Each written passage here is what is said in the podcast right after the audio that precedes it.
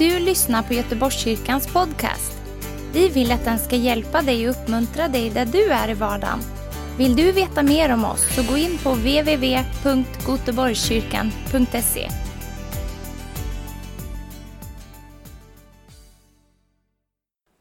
Tack så mycket. Det är också del nummer två för bibelkonfirmationen, våra unga eh, tonåringar.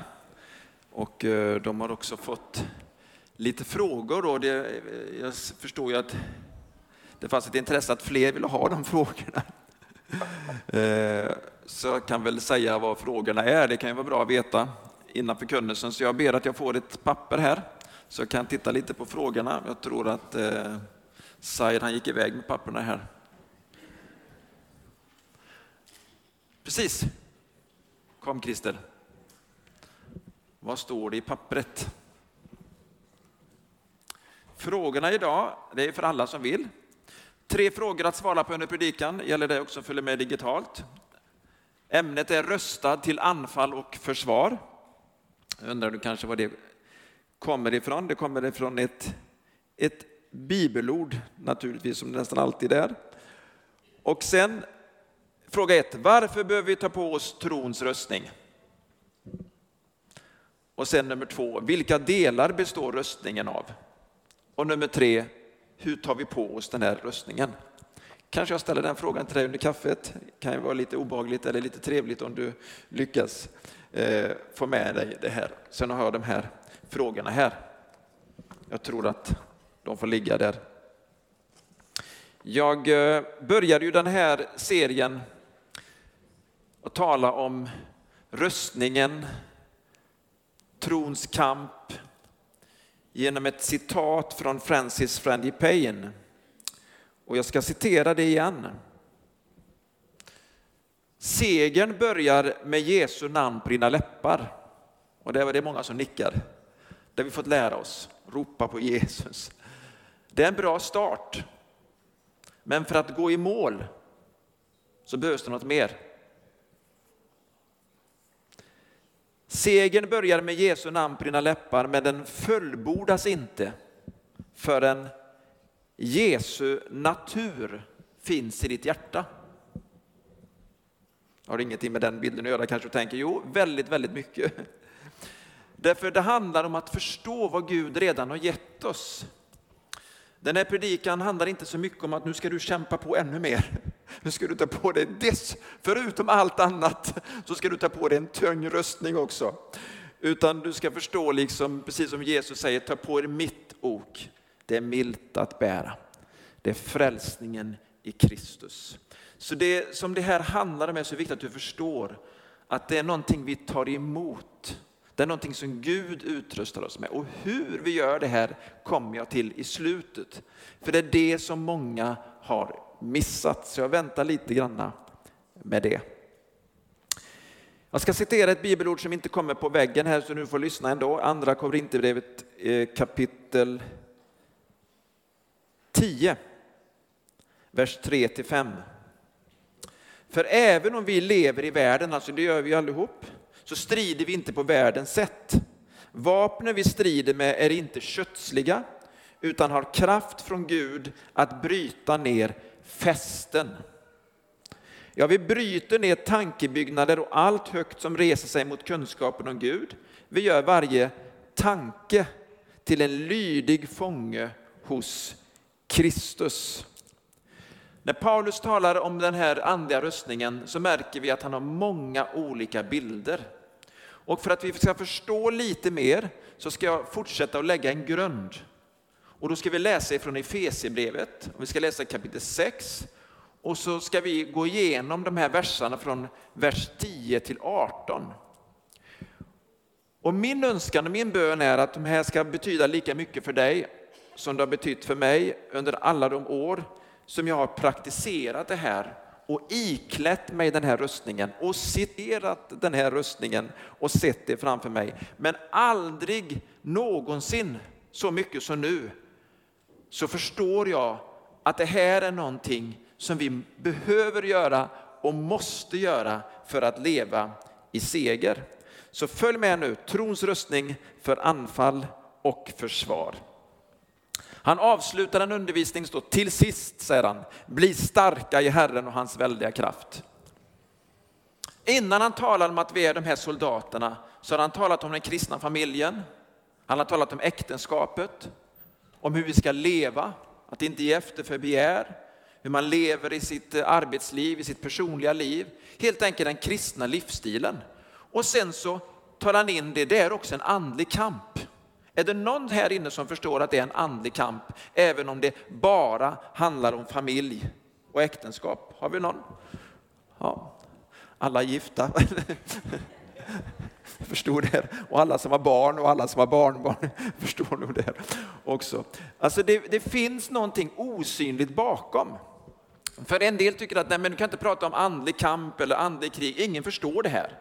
Det är ungefär som att, att försöka lära barn och ungdomar om, om, naturen och växter och säga liksom, jag ska inte berätta om rötterna för de syns inte. Eller när det är höst, nej jag ska inte, jag ska inte, jag ska inte berätta om knoppning för det syns inte. Eller när det är vår, jag ska, inte, jag ska inte berätta om frukt för det syns inte. Förstår ni hur dumt det låter? Att tala om det andliga, även om vi inte ser det manifesterat, är jätteviktigt. Det har till och med blivit så att nu för tiden, till skillnad från när jag var yngre, så pratar denna världens barn mer om det andliga, om det osynliga. Man pratar om plågoandar, man berättar om demoner som plågar dem och det kan vara kända, respekterade människor i samhället som vågar uttrycka att det finns liksom andliga makter som attackerar. Man talar också om änglar, om goda eh, makter som, som hjälper. Men vi som troende, vi har blivit så försiktiga att tala om det här. Vi är så rädda för att de ska tycka att vi är för andliga.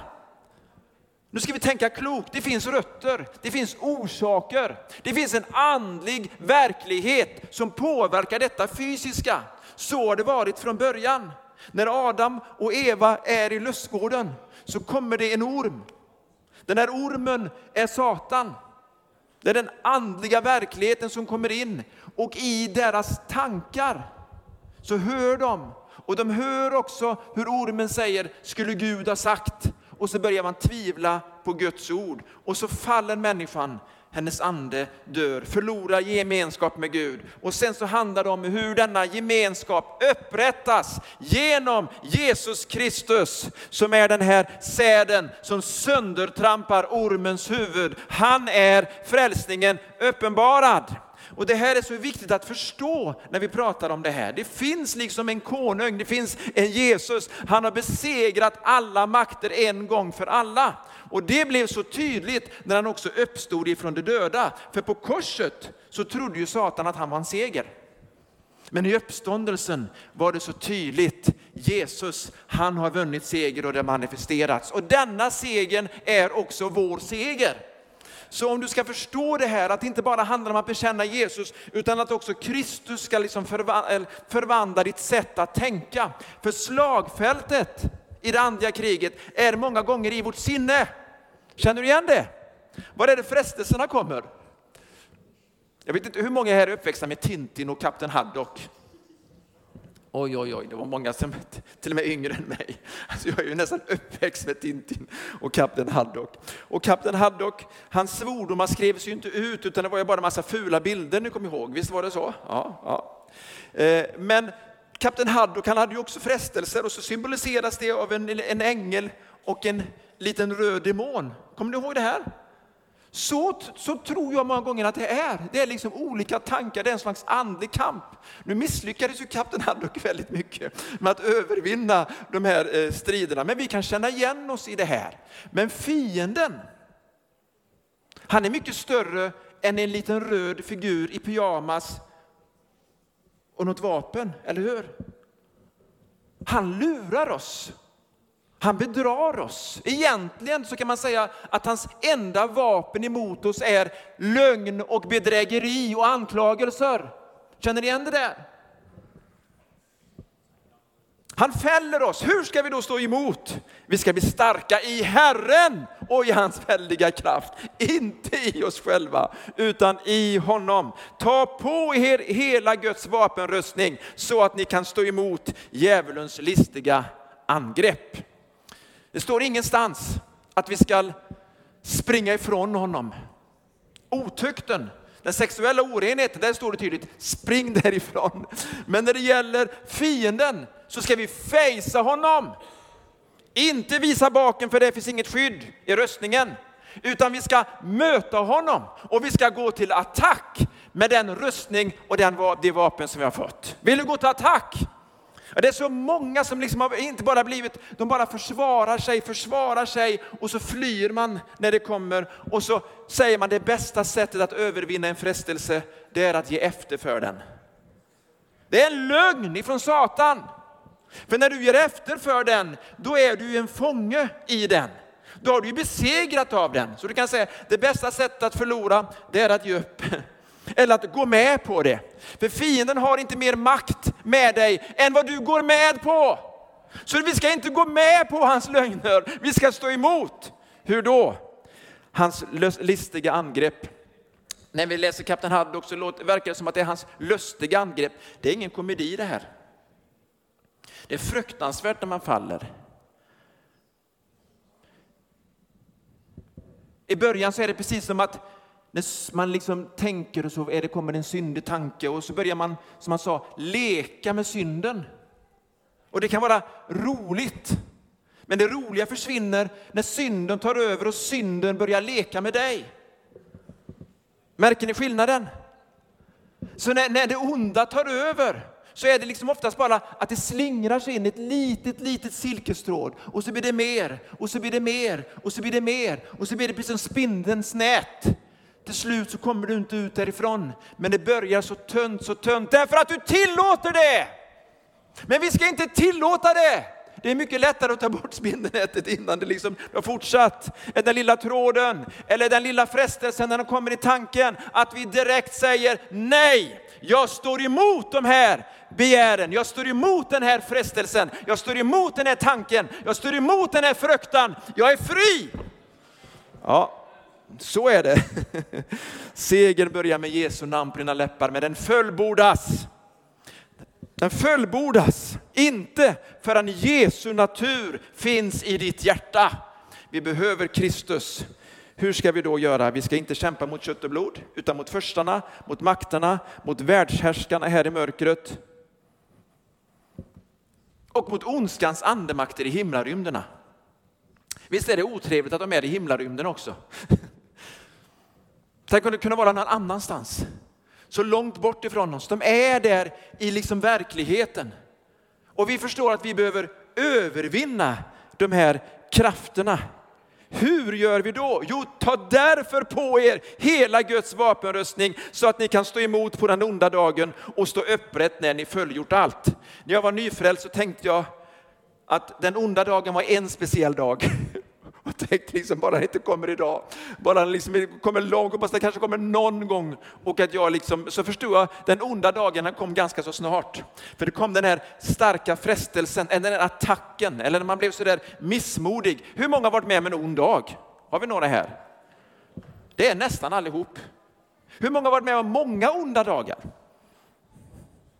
Hur många kommer vara med en ond dag imorgon?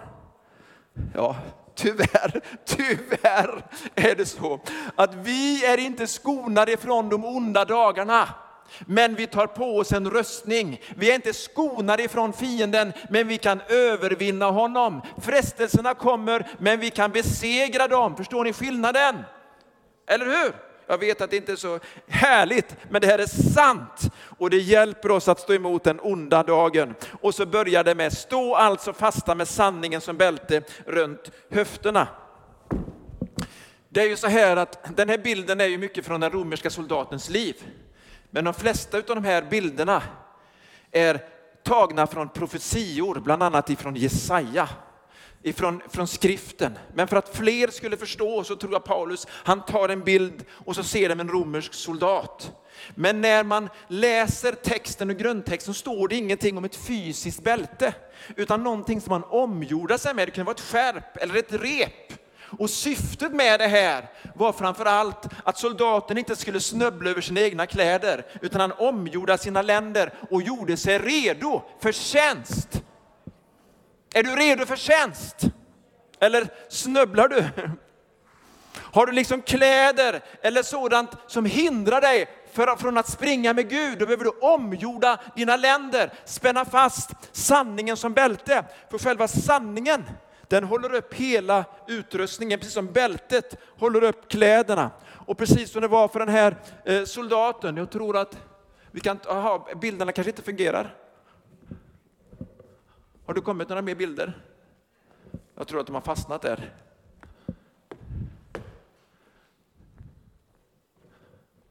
Okej, okay, vi kör lite repetition, så tar vi nästa. Och så tar vi nästa, och så tar vi nästa. Var den här ny för er? Ja, vad bra! Tack så mycket. Det har varit mycket krångel med det här, men det, det, det, kommer att eh, gå till seger. Så här ser ni, det finns ett speciellt bälte och så sitter också, vadå? Svärdet sitter bland annat i det här bältet. Så vårt liv i sanning gör liksom att hela röstningen hålls uppe. Och Jesus Kristus är sanningen. Du kommer att säga att varenda del här i den här röstningen handlar om Jesus och evangeliet. Nästa är att vi ska vara klädda i rättfärdighetens pansar. Titta, det fungerar. Halleluja. Och rättfärdigheten, då kan vi tänka att det är vår egen rättfärdighet. Det är det inte. För vår egen rättfärdighet, det är en sketen kostym. Det är smutsiga kläder. Det är inget som behagar varken Gud eller människor. Men den rättfärdigheten vi har fått ifrån Gud, det är Kristi rättfärdighet. Det är hans renhet och den skyddar oss. Så nu var det ytterligare en del i röstningen som förebildar Kristus själv. Han är sanningen, han är vår rättfärdighet. Hur många rättfärdiga i Kristus har vi här? Det var också rätt många. Hur många är det som är rättfärdiga i sig själva? Ta inte upp handen snälla. Men vi känner ju igen det här, eller hur? Jag är lika god som den. Jag är bättre än den. Ja, men alla andra är hycklare. Alltså det, den egna rättfärdigheten, den stinker, den luktar illa. Och så har vi fått skor. Men likadant här så står det egentligen inte ett fysiskt skor i grundtexten. Det står om fötter, men inte om skor. Men det blir ju någon slags skor när man sätter någonting på fötterna. Och här var det en, en, en, en, ett plagg som underlättade för soldaten att springa. Alltså det var inte platåskor. Det var inte klackskor. Det var inte barfota. Det var någonting som han satte på fötterna. Också detta är bilder ifrån profeten Jesaja om att springa. Glädjebudbärarens fötter, glädjebudbärarens steg springer ut med evangeliet till anfall och försvar. Vill du vara en sådan soldat som också springer ut med evangeliet, delar evangeliet, inte bara försvarar din tron, inte bara gömmer dig i en kyrka eller i något religiöst sammanhang, utan du är där och möter människor med fridens evangelium, försoningens budskap som en Kristi ambassadör. Då är du en sådan som har på dig beredvillighetens skor. Halleluja! Woo! Jag går ju undan det här. Ta dessutom Förutom allt det här så ska vi ta på oss trons sköld. Herren är vår sköld. Återigen en bild på Kristus. Han är våran sköld. Med den kan ni utsläcka den bondes alla brinnande pilar. Jag vet inte hur den här skölden var egentligen, men någon tror liksom att den var, liksom var fylld av vätska och det var speciellt här under, vi kan se liksom, under liksom det här skinnet så var det vätska, så när den brinnande pilen kom på skölden så pss, Någonting var det i alla fall, eller så var det bara en sköld, så när det kom en brinnande pil så var det bara metall. Och så, det är inte lätt att brinna i metall heller. Men någonting är det, när de brinnande pilarna, har ni fått någon brinnande pil en gång?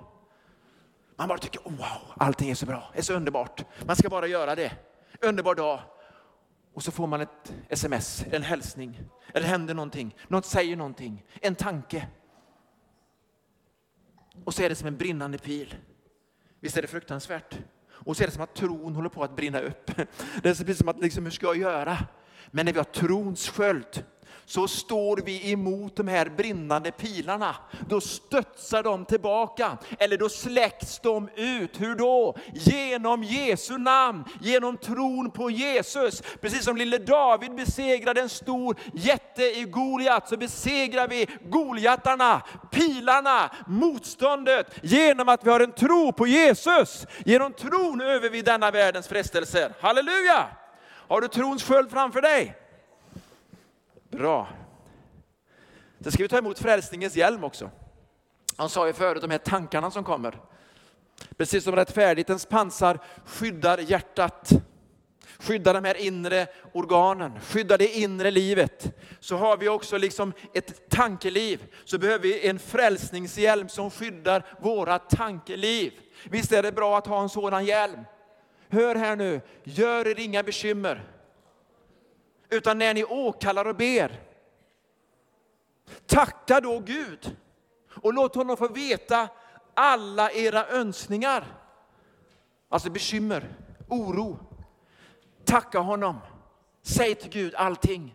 Då skall Guds frid, som övergår allt förstånd, bevara era hjärtan och era tankar i Kristus Jesus. Hur tar vi på oss trons sköld? Genom tacksägelse. Vi byter ut bekymren genom att vi ber till Gud och så tackar vi honom. Och så har vi frälsningens hjälm på våra huvuden. Är det någon som vill ha en frälsningens hjälm på sitt huvud? Yes!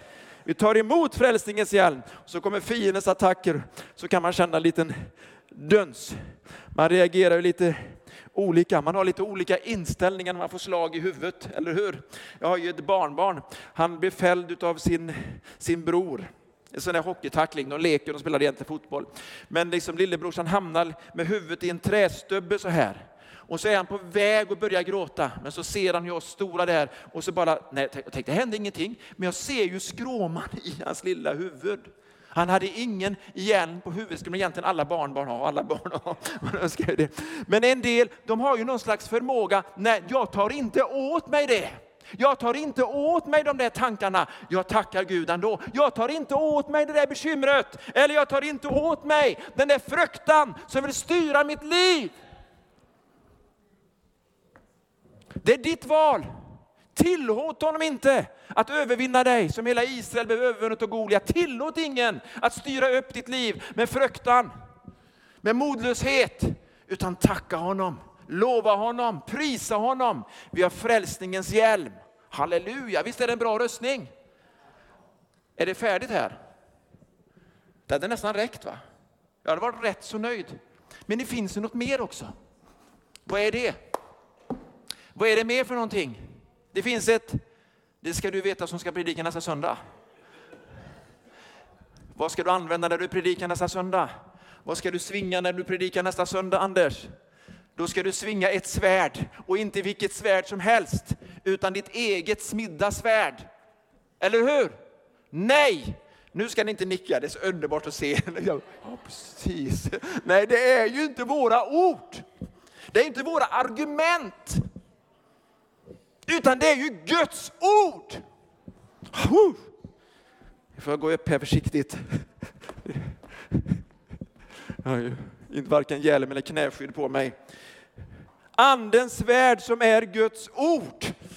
Det är så bra. Och så står det ord här, är rema. Hur många känner igen rema? Ja. Rema betyder det uttalade ordet. Här är det det uttalade ordet. Vem är det som ska uttala ordet? Hur många röstar på pastorn? Hur många röstar på dig och mig? Kom igen nu. Hur många röstar på dig? Mig? Alla vi, eller hur? Det är vårat ord. Vi ska uttala ord, men vad ska vi uttala? Guds ord. Men det är vi som talar ut dem. Hallå! Det är jättebra att spela upp ett band med någon annans predikan, någon annans Guds ord. Det, det hjälper dig att tro, det fungerar. Men när du ska övervinna, då ska du tala ut ordet. Då ska du göra som Jesus när frestelsen kom. Då citerade han Herrens ord. Halleluja!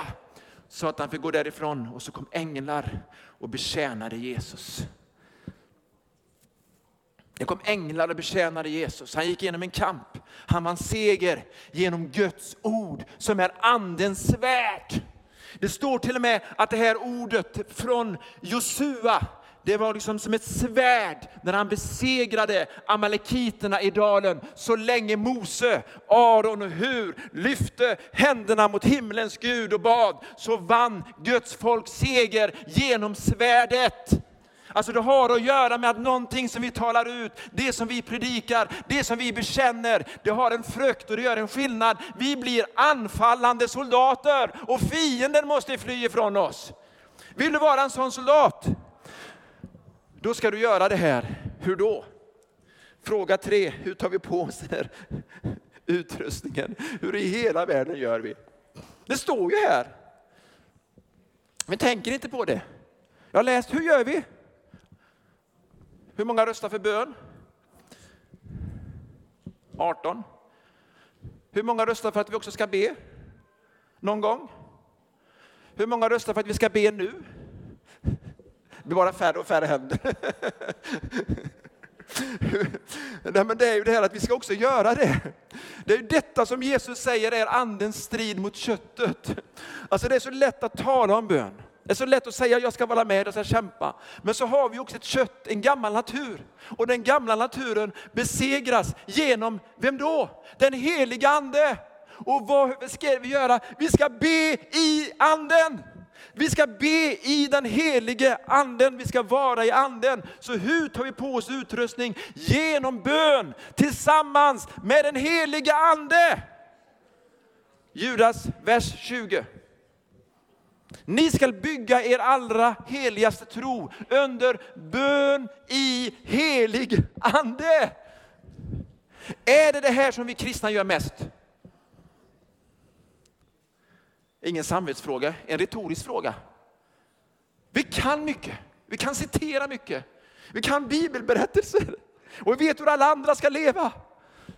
Men har vi ett liv i den heliga Ande, där vi ber tillsammans med den heliga Ande, har vi ett liv där vi utrustar oss i tro med dessa, den här underbara utrustning. Det här är en möjlighet idag. Om du ska liksom få, få fart på den här utrustningen, om det ska bli kraft i den här utrustningen, behöver du också be. Inte bara din mammas böner eller din väns böner, utan din egna bön tillsammans med den heliga Ande. Hur många vill bli förnyade i bönelivet? Hur många vill bli det nu? Ska vi stå upp någon sekund? Ja, vi står upp några minuter. Lovsångare gör sig redo.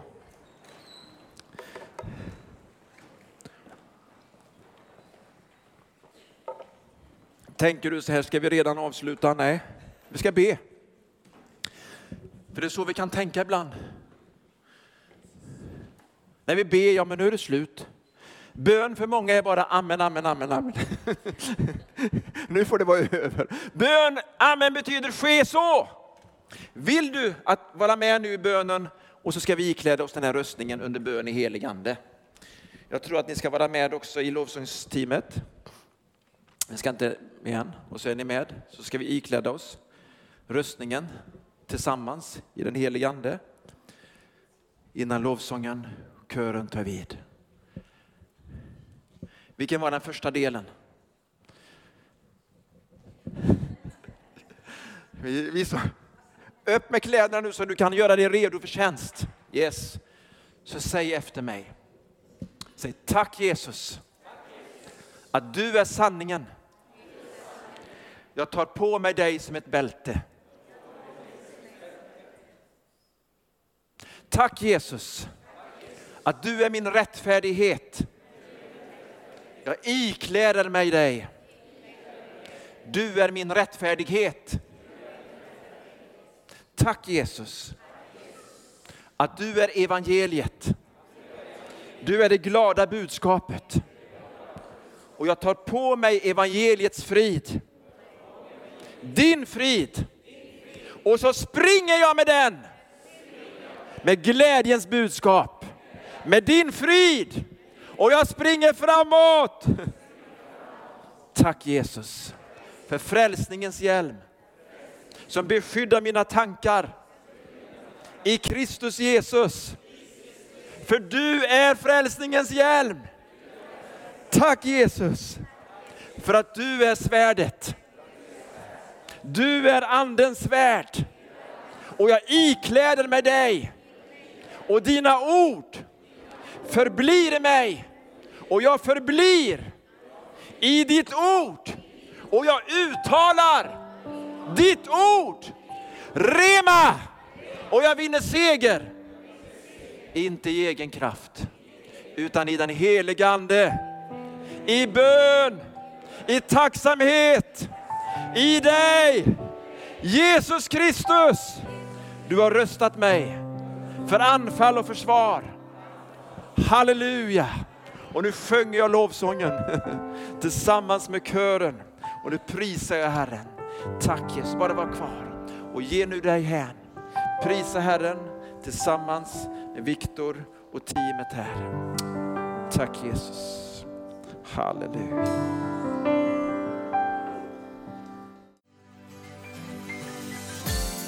Tack för att du har lyssnat. Dela gärna podden med dina vänner och glöm inte prenumerera. Om du har frågor eller vill att vi ska be för något så mejla oss på info På söndagar har vi veckans höjdpunkt. Då firar vi gudstjänst tillsammans och det vore så kul att träffa dig där. Men vi har även samlingar för barn då? Gå in på vår hemsida goteborgskyrkan.se så får du veta mer. Välkommen till oss!